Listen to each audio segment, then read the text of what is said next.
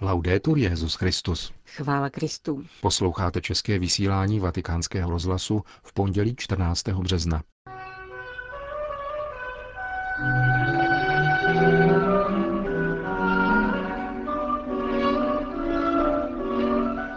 Uprostřed temných roklí naší doby se svěřujme Bohu, vybízel papež František v homílii při raním v kapli domu svaté Marty.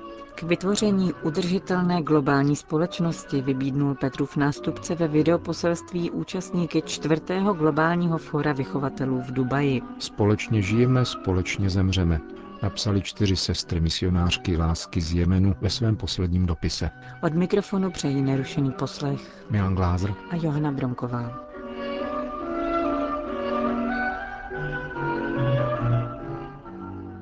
Zprávy vatikánského rozhlasu. Římský bezdomovec, který zemřel pod chlazením, sestry matky Terezy zavražděné v Jemenu, nemocní z tzv. spálené země, tedy ekologicky znečištěného kraje v Kampánii.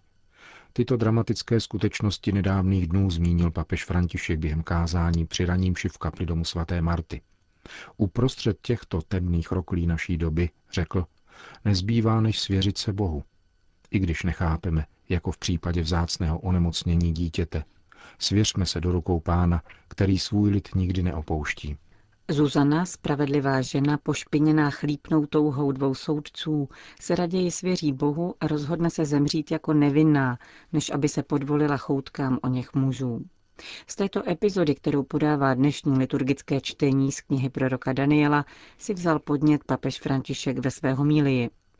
I kdybychom šli temnotou rokle, nemáme se zaleknout zla, řekl s odkazem na dnešní žalm.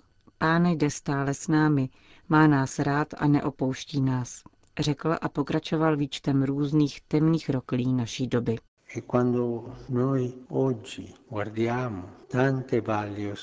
Vidíme dnes spoustu temných roklí, mnoha neštěstí a tolik lidí, kteří trpí hladem, válkou. Je tolik lidí, postižených dětí, Tolik dětí dnes trpí nemocemi, o nichž nikdo nic neví. Říká se jim vzácná onemocnění. A zapřičňujeme je sami svým jednáním. Pomysleme na spálenou zemi. Když vidíme toto vše, ptáme se, kde jsi, pane, jdeš s námi. Takový pocit měla Zuzana. A my také. Vidíme ony čtyři zavražděné sestry, které sloužily z lásky a byly zabity z nenávisti. Vidíš, jak se zavírají brány uprchlíkům, kteří jsou ponecháni venku v zimě. Pane, kde jsi? Jak se ti mohu svěřit, když hledím na to všechno? A postihne to nás, každého napadne, jak ti mohu důvěřovat. Na tuto otázku je jediná odpověď. Neexistuje vysvětlení. Nedovedu to vysvětlit. Proč trpí dítě? Nevím. Pro mne je to tajemství. Záblesk světla dává moji duši, nikoli mysli, pouze Ježíš v Getsemanech. Otče, tento kalich ne, ale děj se tvá vůle. Svěřuje se Otci. Ježíš ví, že smrtí či úzkostí všechno nekončí a z kříže z něj posledního slova. Otče, do tvých rukou svěřuji svého ducha a tak umírá. Svěřit se Bohu, který kráčí se mnou, jde spolu s mým lidem, putuje z církví, to je úkon víry. Důvěřuji. Nevím, proč se to děje, ale svěřuji se. Ty víš proč. To je Ježíšovo učení. Kdo se svěří pánu, který je pastýřem, nic nepostrádá. I kdyby šel temnotou rokle, dodal papež. Ví, že zlo je dočasné a že nebude definitivní, protože ty, hospodin, jsi se mnou. Tvůj kej a tvá hůl jsou má útěcha. Toto je milost, o kterou musíme prosit, řekl. Pane, nauč mne svěřovat se do tvých rukou, do tvého vedení i v ošklivých a temných chvílích ve chvíli smrti. Prospěje nám, budeme-li dnes přemýšlet o svém životě, o problémech, které máme a prosit o milost svěřovat se do rukou božích. Přemýšlet o mnoha lidech, kterým není ani ve chvíli smrti dopřána poslední útěcha. Před třemi dny zemřel tady na ulici jeden bezdomovec pod chlazením. V rušném Římě, městě plném možností, jak pomoci. Proč, pane? Bez pohlazení. Já se ti však svěřuji, protože ty neklameš. Pane, nerozumím ti, uzavíral papež. Aniž bych rozuměl, svěřuji se do tvých rukou.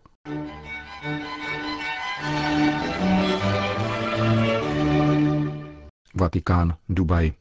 Papež František zaslal videoposelství na globální fórum o výchově a vzdělání, které probíhalo o víkendu v hlavním městě Spojených Arabských Emirátů. Fórum organizované neziskovou nadací Varkej se sídlem v Londýně neslo heslo Větší kolektivní odpovědnost za veřejné vzdělání. Papež děkuje nadaci za její podporu učitelů na celém světě v jejich úsilí o vytváření udržitelné globální společnosti. Mimo jiné ve spolupráci se Scholas Occurrentes, mezinárodní sítí škol založené v Argentině z Bergoliova Popudu, v době, kdy byl arcibiskupem Buenos Aires. František připomíná, že učitelům by měla být navrácena nejprestižnější společenská pozice, která jim náleží kvůli velkému vlivu, jaký mají na náš život. Dubajské fórum udělilo také cenu Učitel roku 2016. Získala ji palestinská učitelka Hanan al-Hrub, která vyrostla v uprchlickém táboře. Oceněna byla za vypracování metodologie vyučování založené na hře, jež má pomáhat mladým lidem v překonání traumatických zážitků a vychovávat je k míru.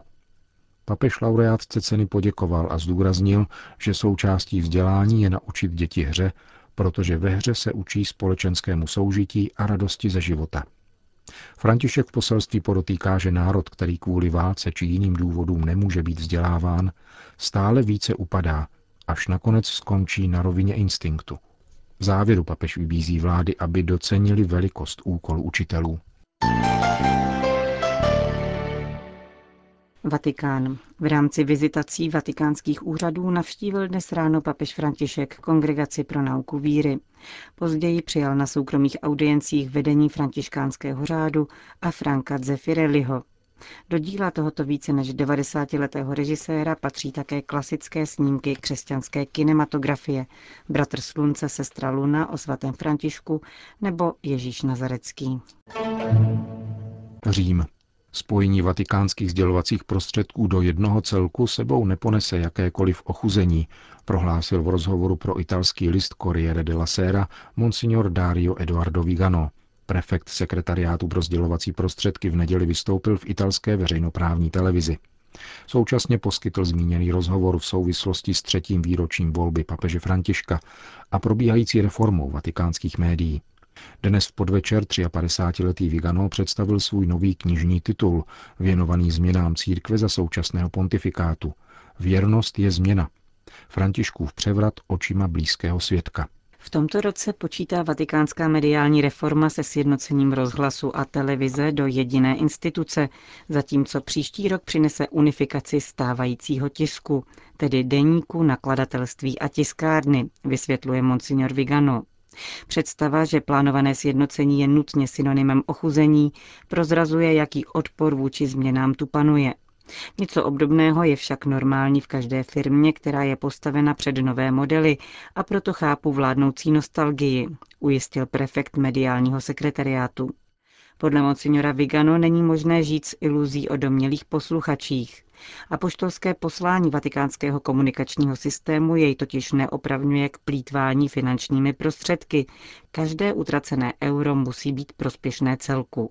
Současná mnohojazyčnost a multikulturnost vatikánského rozhlasu nicméně zůstane zachována a projeví se na vzniku jediné mediální platformy s videem, audiem a texty, na které se budou všechna stávající média podílet. Děje se tak v souladu se zkušenostmi evropského a světového komunikačního systému, uvedl prefekt vatikánského úřadu na příkladu BBC či Deutsche Welle, které se šíří pouze internetově a satelitárně. Poslední jezuitský ředitel vatikánského rozhlasu otec Lombardy před svým odstoupením varoval před rušením rozhlasových přenosů na krátkých vlnách, které dosahují chudé oblasti bez nových digitálních technologií. Podle monsignora Vigano nejsou kontroly výdajů, zejména technologickou otázkou. Sekretariát pro sdělovací prostředky bude podstupovat veškerá rozhodnutí pouze po zevrubném zvážení a na základě studií zadávaných mezinárodním agenturám, uvedl jeho prefekt pro italský tisk.